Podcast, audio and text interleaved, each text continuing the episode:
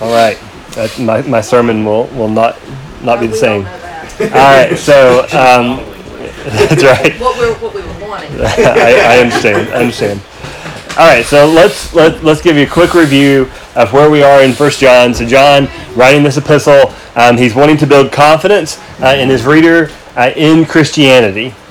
Um, his primary goal, John's primary goal in writing this this letter, is to build confidence in Christ, to remind his listeners that Christ, that Jesus, is sufficient.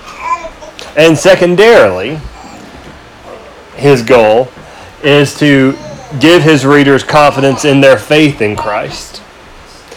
Give give his confidence that they are believing, they are uh, being faithful um, to to the gospel. Um, and we there's a there's an old illustration when it comes to to, to faith um, to, to belief and faith and their relationship with one another. And it's pretty simple. It's not sexy uh, whatsoever. Uh, but if I want to um, to benefit, uh, or if I want to relax in that chair over there, two things must happen. I must understand or I must assess the trustworthiness of that chair, and then I must sit in it. Belief and faith. Um, faith is beliefs and believing, understanding uh, that, that, that there are certain truths, and then sitting down in those truths. Theology is not this this ethereal up in the sky, you know, uh, kind of philosophy, um, but it is understanding uh, truths, understanding reality, um, and then relaxing in, resting in those truths.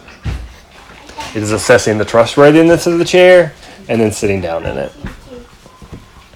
Um, biblical maturity, good theology, is having sound doctrine that you live.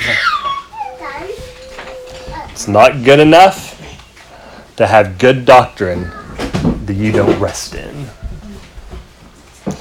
Um, biblical faith isn't just believing in Jesus, but it's trusting in Jesus.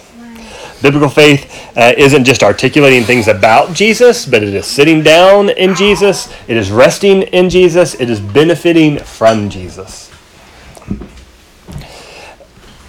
So, John's audience, uh, the people who John are writing to, or is right was was writing to is writing to was writing to should say was writing to because I'm talking about the audience in the past. John's audience um, uh, had been influenced by, they had been harassed by, um, they had been attacked by previous members of their community um, who have since moved away from the gospel. And now, um, these uh, these people, these ex community members, are now trying to move others away too. And John's goal is to keep them uh, from shaking the confidence in Jesus and in their experience. All right, so with all that context, all that background, um, we're going to talk a little bit about the next test, if you will, um, of a genuine of genuine faith, of genuine Christianity, and it's this: that the genuine Christian, anointed by the Holy Spirit, will remain in the truth. You could probably make that two tests. The genuine Christian is anointed by the Holy Spirit, and the genuine Christian remains in the truth. Uh, but trying to keep it as one sentence. I. Um, so there you go. There's the point. All right. So let's. Having said that, let's dive in. First John chapter two. As always, um, we're gonna we're gonna we're gonna try to try to dig deep in, in some of these verses. So verse 18. Dear, dear children, this is the last hour, and as you have heard, the Antichrist is coming, and now many Antichrists have come. All right. So we need to spend just a minute, uh, I think, demystifying or discussing what John's talking about when he talks about the Antichrist because it's one of those things like everything else could be pretty clear, but by throwing that word in there, um, it, it, you know, our, that's kind of where our, our, minds tend to go. Like, what, what's, what's he talking about there? Um, and there's a lot of um, teaching. Uh, there's a lot of discussion uh, in our culture here in East Tennessee and the Bible Belt and, in Bristol about the Antichrist uh, and what that is. So let me just let me start with what the Antichrist is not. The Antichrist is not a Democrat. Um, the Antichrist is not um, Obama. Um, the the Antichrist is not uh, I, neither is it this four headed beast from Revelation that brings about the Great Tribulation, whatever that is. Um, John alludes to the fact, right here in verse 18, that the Antichrist has actually multiple, multiple identities. And all those identities, all those antichrists, are attacking the church, church's confidence in Christianity. Um, in verse 16, we see, uh, we see both that there is a singular Antichrist and there is a plural Antichrist. But we go back to verse 22, and again, a singular Antichrist. So it's important um, that as we that it's important because we tend to think, I believe, um, in, in, in the Bible Belt, we tend to think uh, of the Antichrist as the as a singular person or a singular spirit, kind of the arch enemy uh, of Jesus. And biblically speaking, that person exists.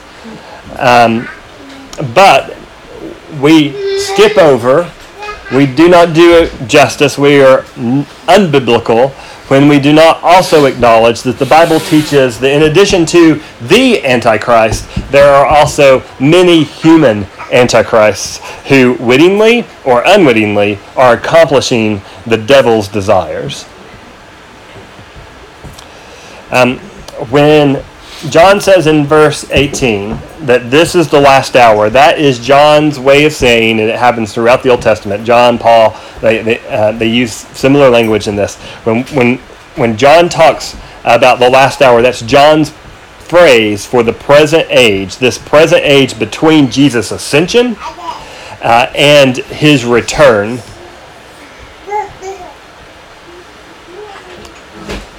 His future return. Um, so, and John says that we know we're in this time in between the ascension and Jesus' future return because um, we know we're in this last hour uh, because many antichrists have come.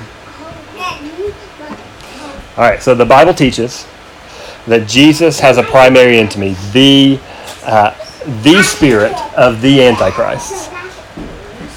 But in addition, there are many human antichrists. Verse 19 makes that clear um, when it says, um, Even now, many antichrists have come. They have come. It's a plural. Um, it, it, it's it, it's plural there. Um, they went out from us, he says uh, in, in verse 19. Uh, but they did not really belong to us. Um, the the people who used to be part of this community that John's writing to, but left that community, that left the gospel, John says they were never actually part of the community, that they, in fact, were themselves antichrists. Now, let's let that let's let that truth sink in a little bit. Like it's, I, yeah, I think it's it's easy for us to think about Antichrist as being this kind of. All right, all right, Drew, I get it. There's more than one Antichrist. There's the Antichrist, and then there's all these other little Antichrists. But all these other little Antichrists are they all like, are they like C.S. Lewis's demons? Like, what, what's going on there? But John says, no, these are real, actual people, human beings, men and women, who came and were part of the gospel community, who came and were part of a church, and then left. What was their offense? What made them antichrists? Wasn't necessarily that they were bad people, that they were mischievous, that they were, um, but they were doing the they were doing the devil's work, as it were, because they rejected Jesus as the the one and only pathway to the Father. They walked away, not just from the community, but also from the gospel. All right, so let me wrap that up real quick. Um, so there is the spirit of the Antichrist, we're told in verse 18, verse 22, in chapter 4, verse 30. But then there are also many human antichrists. Um, verse 18, familiar, these human antichrists are familiar with the gospel community. Um, they try to deceive the members within that community. Verse 26, um, they try to get them, get those in the community to deny Jesus. Verse 22, and all the activity that these human, otherwise or not otherwise, just ordinary people, uh, by all uh, by all description, um, the the thing that, that sets them apart, um, their activity, was brought about by, was empowered by, and was influenced by the Antichrist. All right, so that's what the Antichrist is not. What the Antichrist is. Antichrist and the Antichrist is, and we're told in verse 22 pretty plainly, um, who is the uh, who is the liar? Um, it is whoever denies that Jesus is the Christ. Such a person is the Antichrist, denying the Father and the Son. All right, so it's not those who say that there are no God, there is no God. It is not those who say that Jesus never lived or existed. Um, it is not those who perform abortions or who advocate for gay rights, or it, it is those who say that Jesus is not the one who God sent to save the world. It is those who deny and who disown the truth that the historic man, Jesus Christ of Nazareth, was and is the Christ, the Messiah, the anointed one sent by God the Father into the world to save his Father's people to save his father's world.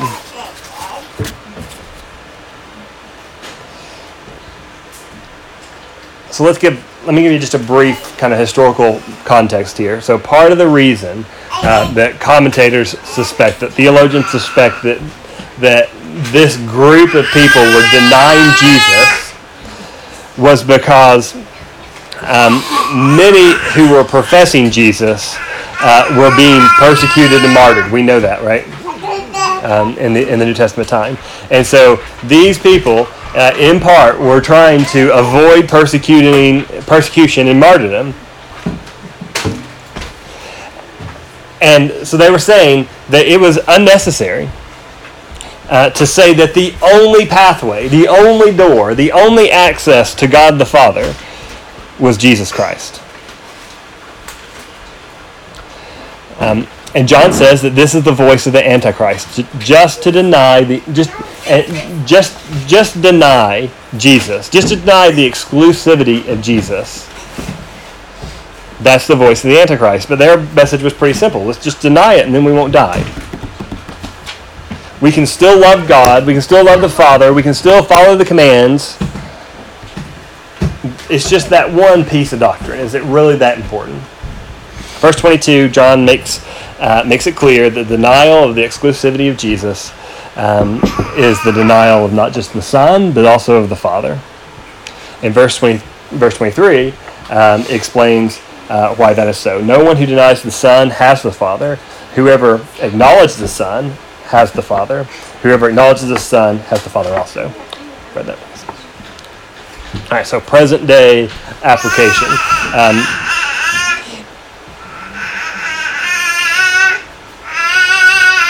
our our world Um, our world tells us that it's fine to be a Christian, it's great to follow Jesus' teaching, but it's bigoted to believe or to imply that that Christianity, that being a Jesus follower, is the only way to be right with God. Right?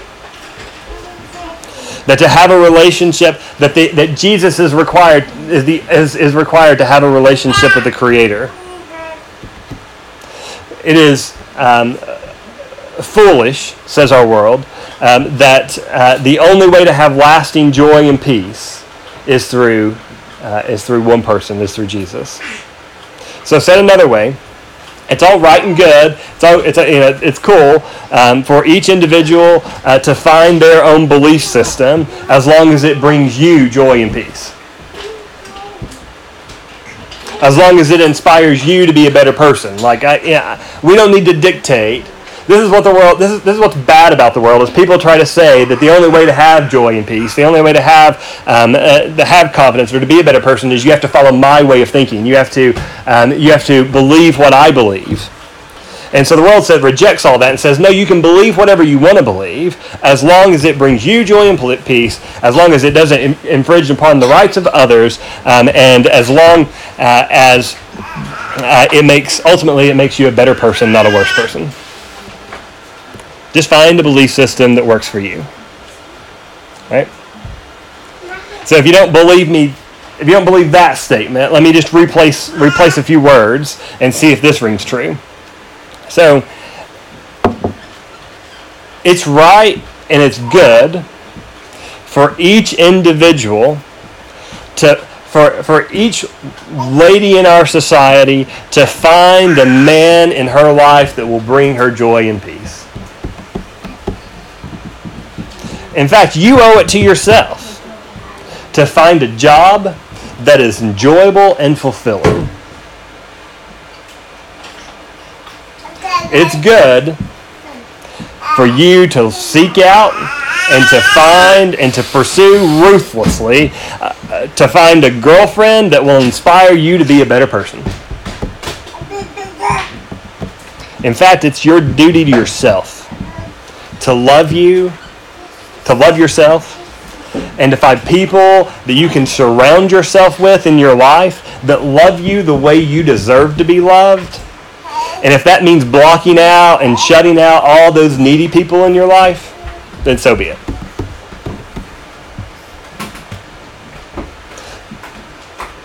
The message of our world is the message of the Antichrist.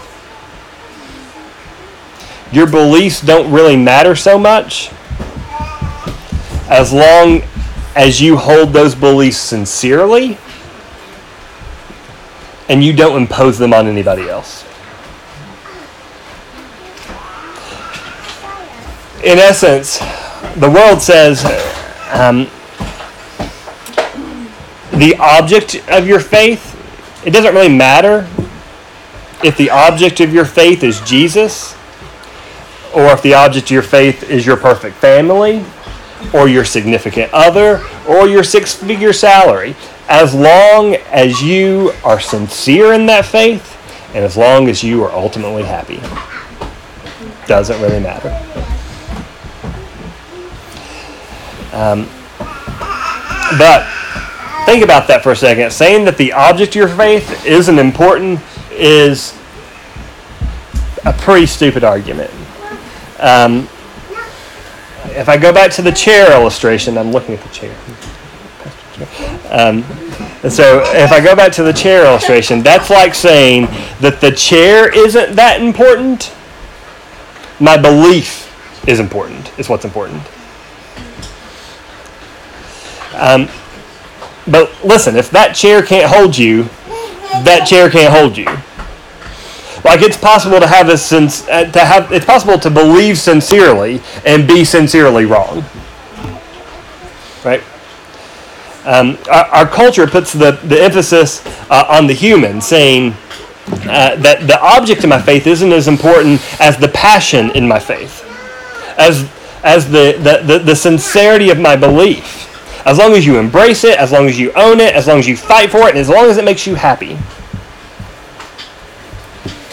But the Bible puts the emphasis on Jesus,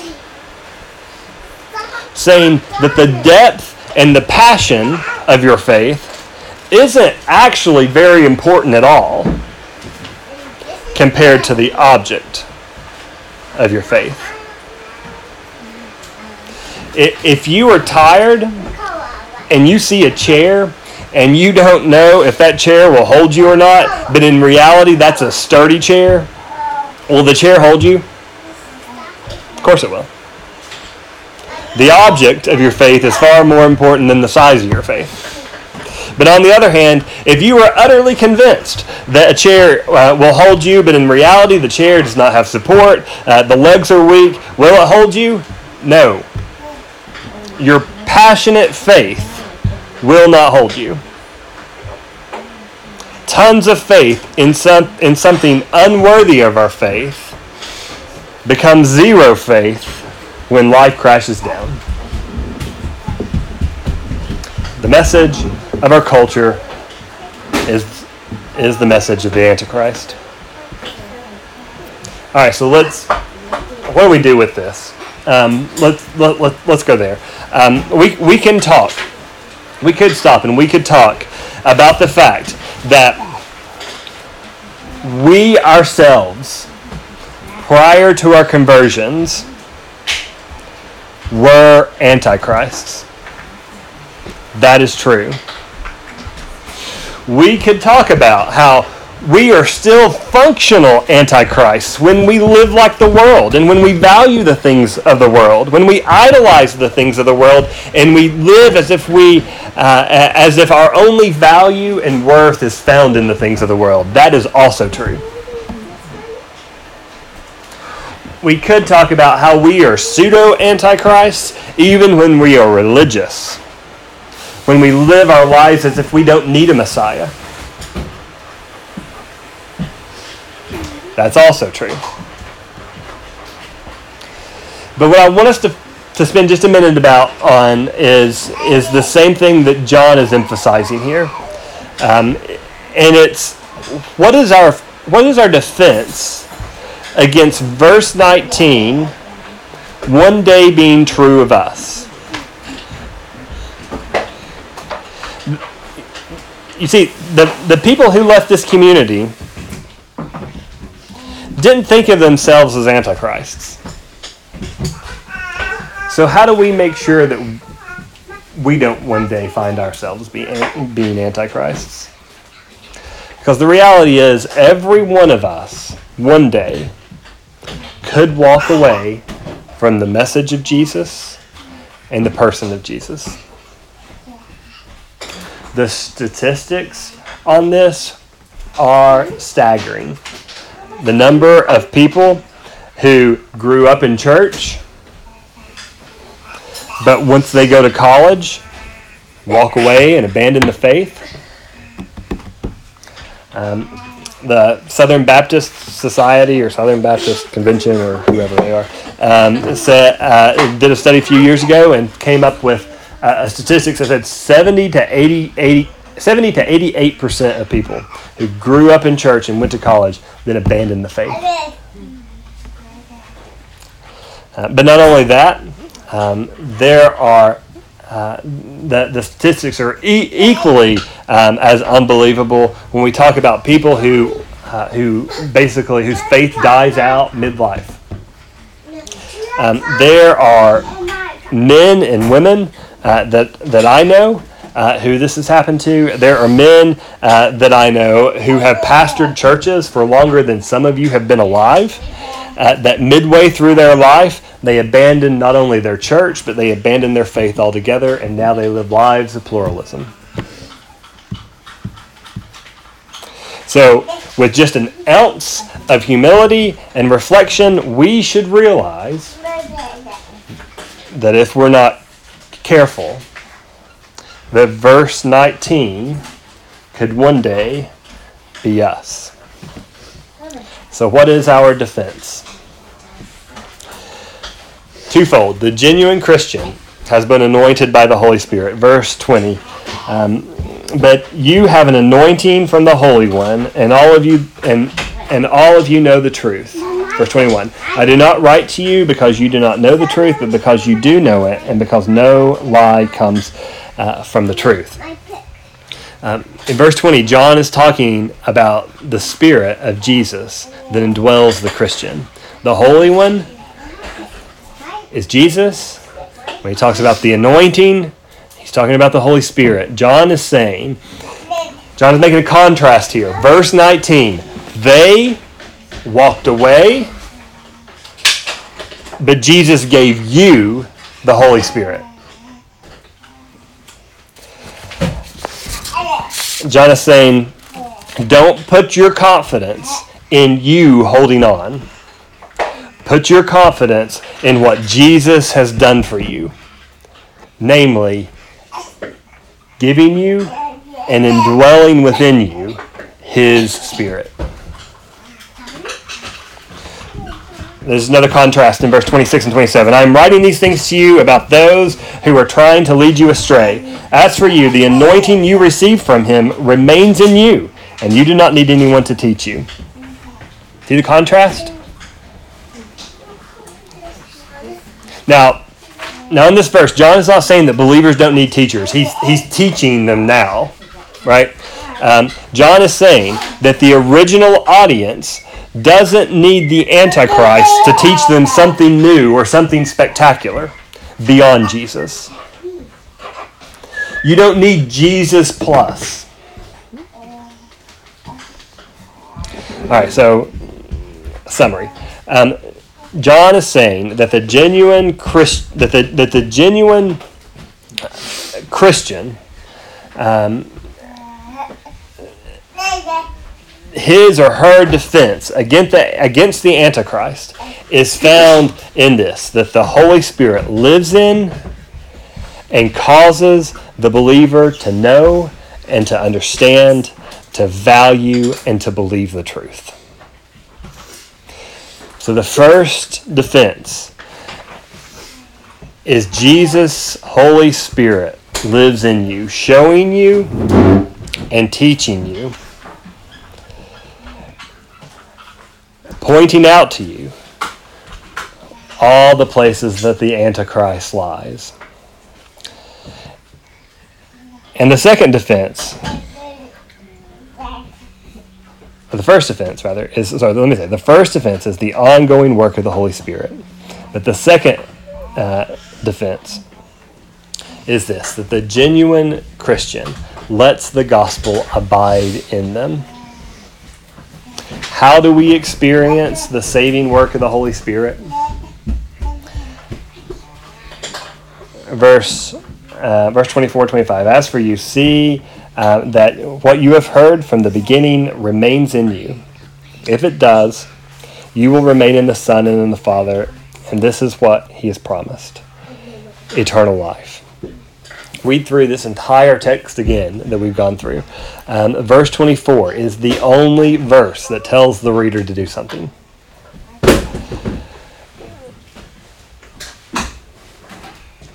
We've, we've given a lot of teaching. John's given a lot of a, a lot of ink um, about the Antichrist, and he's saying trust and and and, and the trust uh, in the Holy Spirit. But the one thing that we are told to do while the Holy Spirit is teaching us, while the Holy Spirit is saving us, is this let the gospel abide in us. Let the good news of Jesus take up residence in us. Let the grace of God through his work, through his word, make its house in us. John says, that as we let Jesus' message abide in us, that we too abide in the Son and in the Father. And we have the promise that He promised to us, which is eternal life. Our defense